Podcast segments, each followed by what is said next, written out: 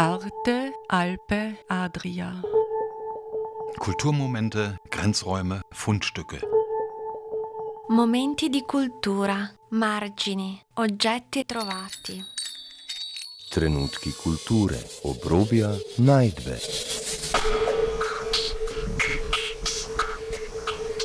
Ein Kulturmagazin von Dagmar Trauner.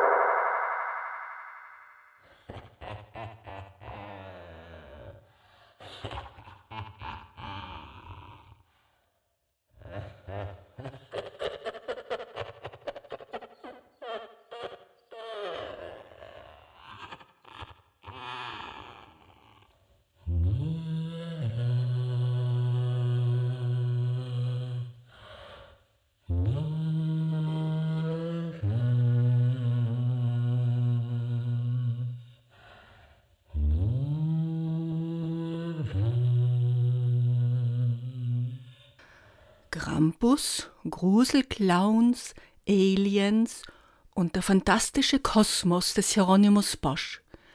Was haben sie gemeinsam? Passend zur nebligen, unheimlichen Herbststimmung mit den kurzen Tagen und langen Nächten sowie der alljährlichen Begegnung mit dem Krampus spreche ich diesmal mit der Kunsthistorikerin Nora Leitgeb über die Ikonographie des Schreckens in historischen und zeitgenössischen visuellen Darstellungen. Monster, Hexen, Krampus, Teufel und das Böse schlechthin. Mischwesen zwischen Mensch und Tier mit überzeichneten Gliedmaßen, Krallen, Hörnern und Behaarung sind charakteristisch für die Darstellung von Dämonen. Woher rühren unsere Vorstellungen von Horror in Kunst und Film? Nora Leitgeb beschreibt den reichen Bilderkanon, der bis in Antike und Mittelalter zurückreicht und aus dem auch heute noch die zeitgenössische Kunst schöpft. Zur heutigen Ausgabe von Arte Alpe Adria Kulturmomente begrüßt Sie herzlich Ihre Dagmar Trauner. Hallo Dagmar. Grüß dich Nora, Dagmar? hörst du mich? Hallo. Ich höre dich gut, ja? Sehr gut. Ja, es freut mich, äh, dass wir ein bisschen plaudern können.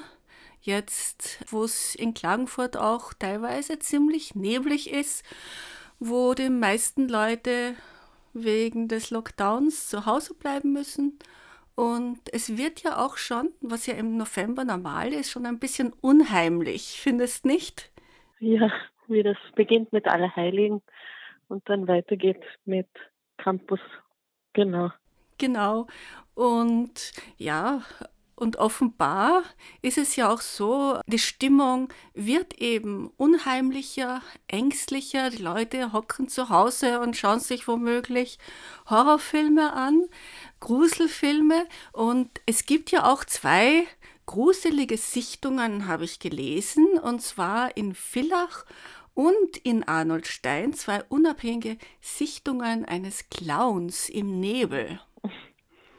Hast du auch davon gehört? Ich habe kurz davon gehört, ja. Habe ich kurz davon gehört, ja. Aber das ist ein Phänomen, das seit ein paar Jahren sich zeigt, diese Grusel-Clowns oder diese schrecklichen Clowns, ja. Und die Leute hm, verängstigen.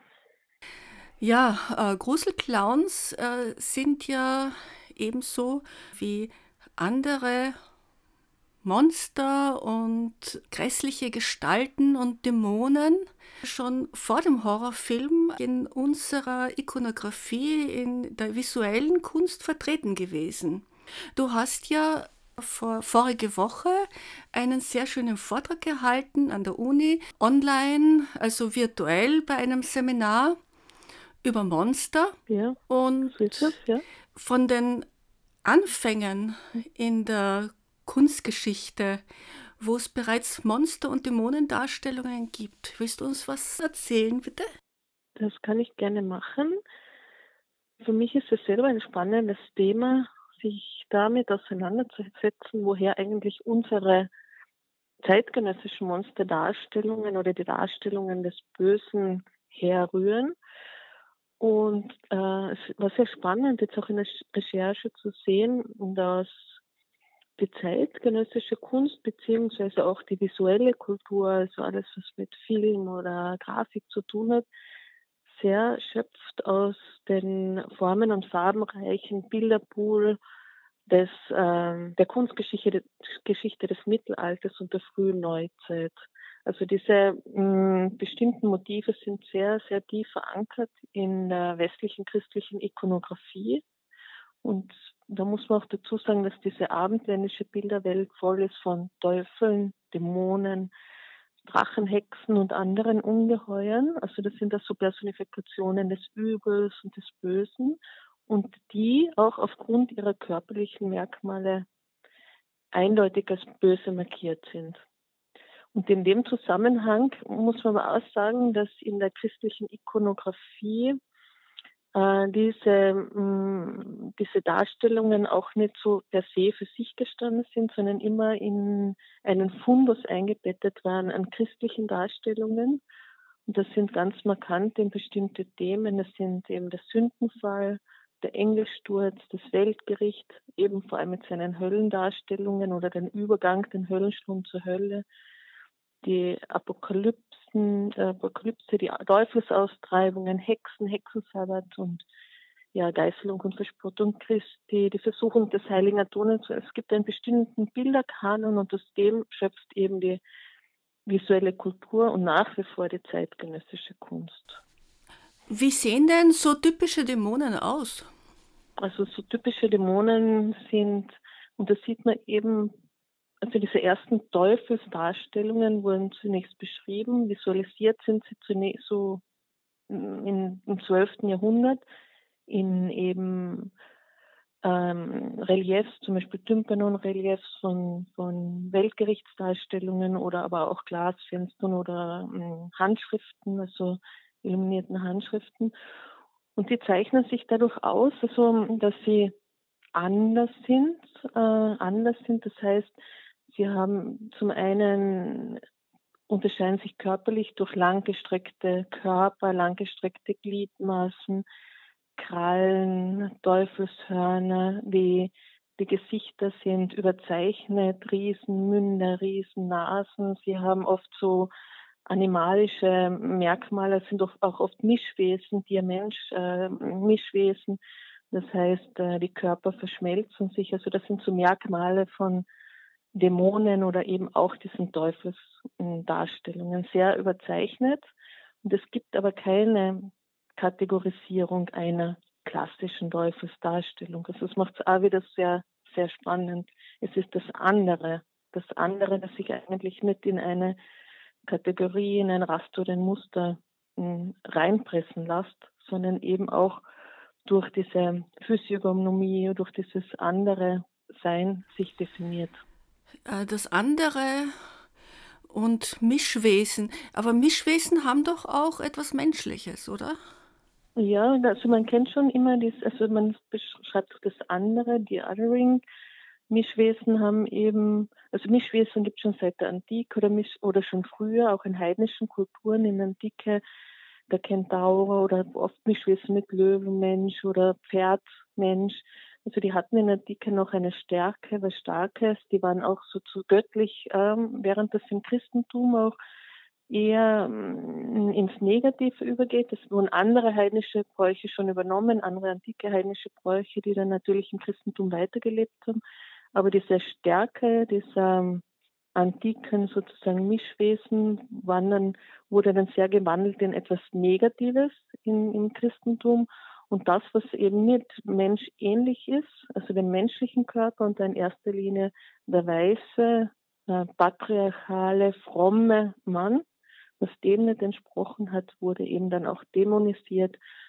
Und dazu gehören, gehörten eben auch diese Mischwesen. Also Mischwesen zwischen Mensch, Tier, aber auch eben diese überzeichneten Gliedmaßen und, und überzeichneten Körper und alles, was anders war. Das andere war eben dann nicht von Gott geschaffen und wurde dementsprechend auch gebrandmarkt und dann eben auch dämonisiert. Es gab ja auch furchterregende Figuren, die vom Gesichtsausdruck schon furchterregend waren. Aufgerissene Augen, also das, was man heute auch vom Schrecken kennt, äh, auch in modernen Darstellungen. Der Schrecken, wie hat sich das denn ausgedrückt? Also vielfach wurde auch in diesen zum Beispiel Höllendarstellungen oder auch bei dem Weltgericht oder wurden dann auch ähm, natürlich die Sünder gezeigt, die eben Laster begangen haben und dafür bestraft worden sind. Dass man sieht dann schon auch in diesen Darstellungen, in diesen Höllendarstellungen, die Qualen, die Schmerzen, die sie leiden, weil sie eben für ihre Sünden bestraft werden. Und da kommen dann schon auch diese Merkmale dazu, ähm, der Schrecken, der Schmerz, das Leid, das Schreien, das, ähm, die Qualen, die Folter. Also das ist, sind alles, ähm, passiert alles in der Hölle, während das Gegenpol, das dualistische Weltbild dazu ist im, im, im Himmelsreich, im Heiligen, im, im, im Seligen dann alles ja sozusagen ruhig abläuft oder gesittet abläuft. Und man muss auch sagen, weil wir jetzt gerade auch ähm, uns nähern dem natürlich dem Krampus, diese Krampusfigur in der Erscheinung erinnert auch, also diese ersten Teufelsdarstellungen auf, auf, auf äh, im 12. Jahrhundert schauen diesem jetzigen Teufel auch ähnlich. Also es hat eben diese, diese Hörner, diese, Hör, diese, Behör, diese behörnte Figur mit dem Pferde- oder Bockfuß, das, diese behaarte Figur mit den Krallen. Also das sind aber auch schon ikonografische Attribute, die wiederum auf die heidnischen Ursprünge, auf heidnische Götter zurückgehen, wie jetzt den, in dem Fall dem Teufel, dem, dem, dem Campus, dem griechischen Gott waren. Also schwarz behaart mit ein oder zwei Bocks oder Bock- oder Pferdefüßen, Widerhörnen, gelegentlich auch Fledermausflügel. Es sind schon auch jetzt ähm, auch diese Darstellungen haben heidnischen Ursprung, die dann wieder vom Christentum aufgenommen worden sind und uns jetzt noch begleiten. Was natürlich jetzt auch sehr spannend ist, dass diese wir ja schon in einer aufgeklärten Welt ähm, wissen, dass das vielleicht äh, Fantasie, dass das Fantasiegestalten sind, aber dass diese Darstellungen immer noch unsere ähm, Schreckensdarstellungen dominieren. Also man bedient sich sozusagen einer Ikonografie, die über 1000 Jahre alt ist und nach wie vor wird in Horrorfilmen oder in Illustrationen von Horrorgeschichten immer noch auf diesen Typus zurückgegriffen. Also das ist jetzt auch sehr, sehr spannend äh, zu sehen. Ein besonderer Typus äh, wird ja im Film Alien aufgegriffen.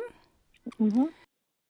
Und da ist das im Film Alien ist das natürlich auch ein zum einen eine Figur, die äh, animalischen Ursprungs ist, also fast wie ein Insekt auch, aber dann auch so ähm, mechanisch, also so konstruiert mechanisch und bedient, diese Figur bedient sich aber auch dieser, also die, ähm, die verbindet sich ja dann auch mit dem Menschlichen und daraus entsteht was Neues. Also sie hat menschliche Attribute, aber dann eben auch dieses neue, konstruierte, mechanische, aber auch das Insektenhafte, dann auch die Tentakel. Also es sind dann schon eine Verbindung von, von verschiedensten Aspekten, die sich, ähm, die auch eine gewisse Stärke nach, und eine Intelligenz dann zeigen. Aber das ist jetzt auch ein Beispiel für wirklich, das ein Beispiel für jetzt, was in unserer Filmgegenwart äh, auch passiert. Und dieser Typ nach wie vor, so wie jetzt bei dieser Serie Stranger Things, das schauen die Jugendlichen, Jugendliche, die eben so in einer mit einer, einer anderen Welt konfrontiert sind. Auch da gibt es dann eine riesige Spinne, eine riesige Tentakel, große Spinne, die dann eben ihr Unwissen treibt und wirklich, wirklich negative und schwarze sozusagen Energie äh, bringt und versucht auch die Menschen auf die, die Seite, auf die eigene Seite zu ziehen. Und das sind eben so Stereotypen, so klassische Schreckensbilder, die wir nach wie vor mit diesen Schrecken auch assoziieren, die den Ursprung ganz wo anders auch haben und schon in unserer sozusagen in den letzten Jahrhunderten liegen.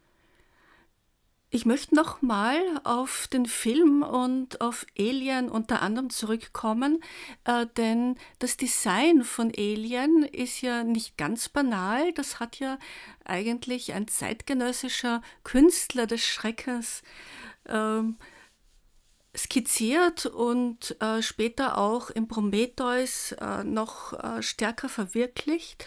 Äh, und zwar ähm, und zwar Hans-Rudolf Giger, ein Schweizer Künstler, also mittlerweile verstorben, ähm, der ja total faszinierende Schreckenswelten äh, kreiert hat.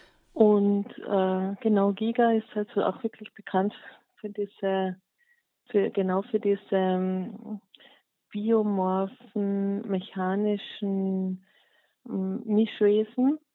Und was ja auch sehr spannend ist, dass er ja aus einer aus der Subkultur kommt, also dass er ja auch sehr ähm, beliebt war, aber nicht wie das jetzt im Moment ist, aber bei auch für, für Tattoos und für dieses für diese Tätowieren. Und er ähm, erschafft eben diese neuen Monster, diese neuen Monster, die aber auch eben zurückgehen. Also dieses Mechanische gab es zum Beispiel schon bei Hieronymus Bosch um 1500. Also der hat wohl auch ähm, tierische, aber auch mechanische Monster miteinander verbündet oder also verbunden, also neue Monster geschaffen. Und Giga, ja, Giga mh, mm, ist einer sicher der Vorreiter, die das in der, jetzt vor allem in der visuellen Kultur oder in der Film, in der Filmwelt äh, äh, dargestellt haben. Du hast ein sehr schönes Stichwort geliefert, und zwar Hieronymus Bosch. Da gehen wir jetzt wieder sehr zurück in der Zeit, aber seine Darstellungen sind ja schon sehr, schon archetypische Darstellungen. Das heißt, sie sind in das äh, kollektive Gedächtnis eingegangen. Mhm. Ja. Also es gibt dann wirklich äh, Künstler, natürlich meistens in erster Linie Männer, wie den Hieronymus Bosch oder ähm, Grünewald, die wirklich einen unglaublichen farben- und formenreichen Kosmos an Schreckensbilder geschafft haben.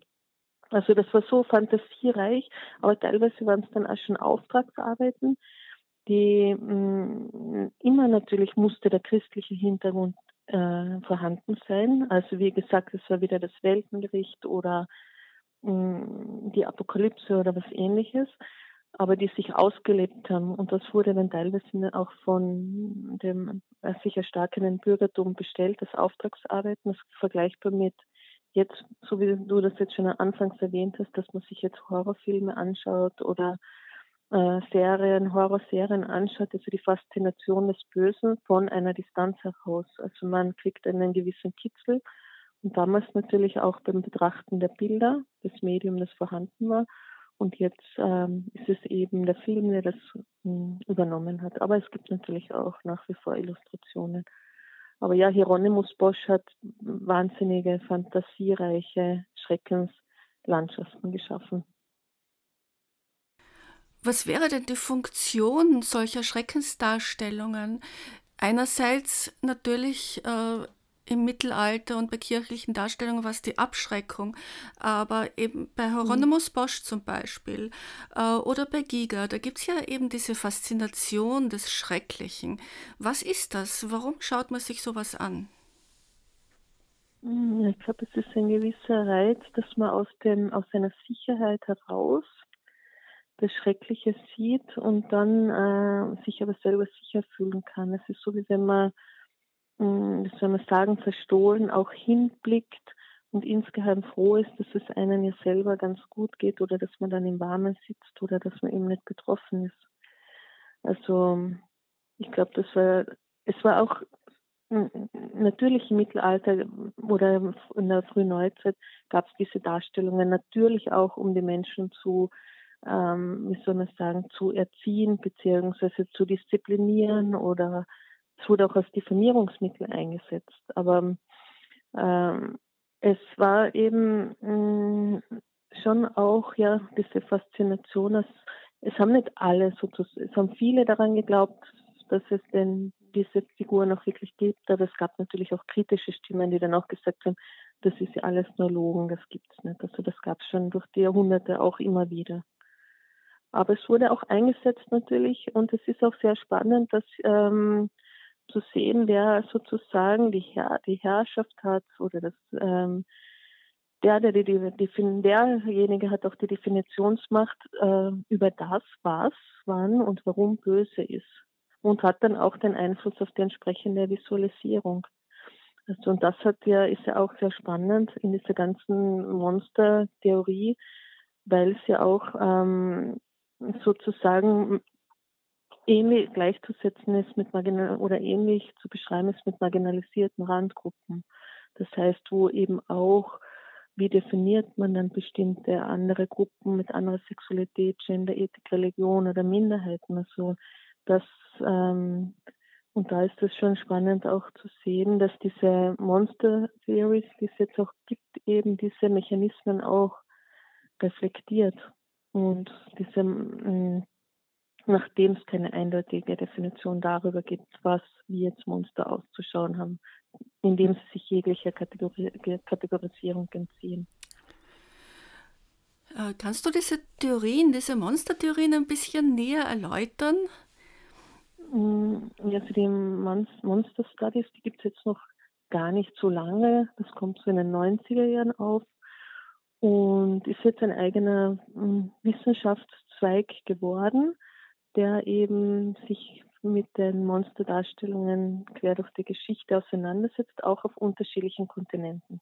Also natürlich hier, mm, hier in der Auseinandersetzung mit unserer abendländischen westlichen Tradition aber in den anderen Kontinenten basiert die Monster Studies natürlich auch entsprechend der anderen Religionen oder der anderen natürlich geschichtlichen und kulturellen Ursprünge.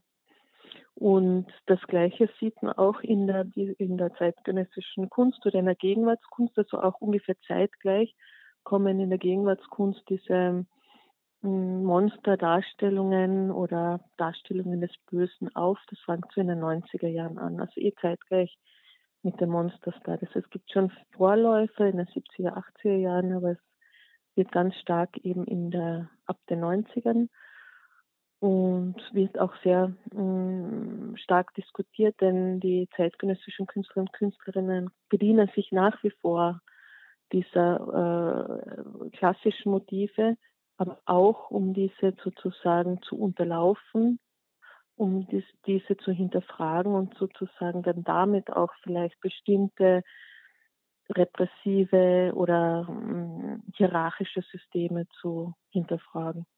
Zu den zeitgenössischen KünstlerInnen fällt mir mhm. Cindy Sherman ein, eine sehr mhm. faszinierende mhm. Künstlerin, mhm.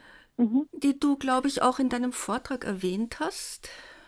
Ja, also hm, Cindy Sherman, die setzt sich in erster Linie mit ähm, ja, also mit Rollenbildern auseinander, mit Identität, Körperlichkeit und Sexualität. Das ist vor allem der Blick des Mannes auf die Frau. Aber sie hat eine Serie in den Ende der 80er Jahren, das nennt sie Sex and Horror Pictures. Und da hat sie eben auch ähm, in den meisten Fotos inszeniert sie sich selbst und schlüpft in bestimmte Rollen. Und für diese Serie hat sie äh, Fragmente genommen von Puppen, Perücken, das heißt, sie hat ähm, neue Wesen erschaffen. Und damit durchbricht sie bestimmte Körper in der Zusammenstellung. Sie schafft Wesen, äh, eine zum Beispiel gebärende Frau mit einer Clownmaske die schon in Verbindung ist vielleicht mit einer Greisin oder einem Baby, also einer Zwischengeschlecht, äh, zwischen sozusagen mit Geschlechtlichkeit, aber ähm, über verschiedene Alter hinausgehen und damit ähm, hinterfragt sie bestimmte Körpernormen, das Schönheitsideal aber auch und den voyeuristischen männlichen Blick, aber sie kritisiert auch den schönen, intakten Weib, also die, den Mythos des schönen, intakten weiblichen Körpers. Und mit ihren monströsen, mit diesen Verschmelzungen, die sie da in diesen Sex and Horror Pictures macht, ähm, erschafft sie ein Gegenbild zu der idealisierten Jungfrau Maria Darstellung der christlichen Ikonografie. Also und äh, die hat ja auch diese sozusagen westliche Bildtradition des Schwangeren dominiert, also diese unbefleckte Empfängnis, also dieses und äh, sie schafft auch ein Gegenbild zu diesen ähm, klinisch, klinischen Vorstellungen, aseptischen Vorstellungen von Geburt und Schwangerschaft in der modernen Schulmedizin. Also sie hat da schon Bilder schaffen, eben um bestimmte Normen zu, wie soll man sagen, konterkarikieren oder zu unterlaufen. Die andere Frage ist, was auch sozusagen in, ihrer, in der Kritik wohl auch zu hören ist, schafft sie das damit? Oder schafft sie das bei einem bestimmten Zielpublikum, die dafür aufgeschlossen sind? Oder bestärkt sie damit mit ähm, bestehende, ähm, bestehende ähm, Vorstellungen oder bestehende Klischees? Aber das ist nicht nur sie allein, sondern das betrifft dann auch viele, die andere Künstler und Künstlerinnen, die in diese Richtung arbeiten. Ja, ich denke, das ist ganz allgemein ein Problem. Sobald es eine Gratwanderung ist, ist es eben mal so oder so und es kann dann auch anders ausgelegt werden. Mhm. mhm. Und mhm. es gibt eben nun einmal so viele unterschiedliche Interpretationen, mhm. äh, wie es auch äh, Zuschauerinnen gibt und, mhm. Mhm. Äh, ja. und Publikum. Genau so ist es. Genau so ist es. Also es gibt natürlich dann die zwei Pole, es sind das konservative Anschauung, die dann, die dann mit der Kritik kommt, das ist eine extremistische, tabuverletzende Kunst und die andere kommt, die der dagegen spricht, die sagt, ähm, vielleicht auch mit schockierenden medialen Mitteln kann man eine Aufmerksamkeit erreichen, den eigenen traditionellen Bildern äh, entgegen. Also ähm, genau, also es gibt beide Pole. Und Liebe Nora Leitgeb, vielen Dank für das Gespräch. Dankeschön. War sehr spannend, mhm. mit dir zu plaudern. Mhm. Dankeschön, Dagmar. Ich wünsche dir noch alles Gute. Dankeschön, dir und auch. Mhm. einen schönen Jahresausklang. Mhm. Mhm. Hoffentlich nicht im Lockdown. Ja. Danke dir, Dagmar. Vielen Dank. Und ähm, dir auch einen schönen Jahresausklang und wir schauen, dass wir die Adventszeit jetzt noch im Lockdown oder wieder in der Öffnung gut, gut verbringen. Sie hörten die Kunsthistorikerin Nora Leitgeb über visuelle Darstellungen des Schreckens und des Bösen im Lauf der Kunstgeschichte von der Antike bis zur Gegenwart. Gestaltung der Sendung Dagmar Trauner. Arte Alpe Adria. Kulturmomente, Grenzräume, Fundstücke. Momenti di cultura, margini, oggetti trovati. Trenutki kulture, obrobja, najdbe.